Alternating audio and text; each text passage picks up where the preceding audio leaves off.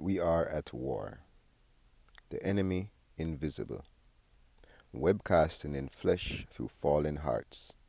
Graves not invented by Yahweh.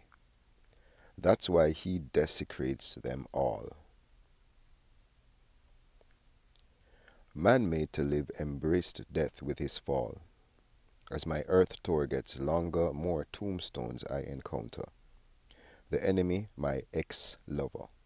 I was his evangelist. The earth, a mega meat grinder.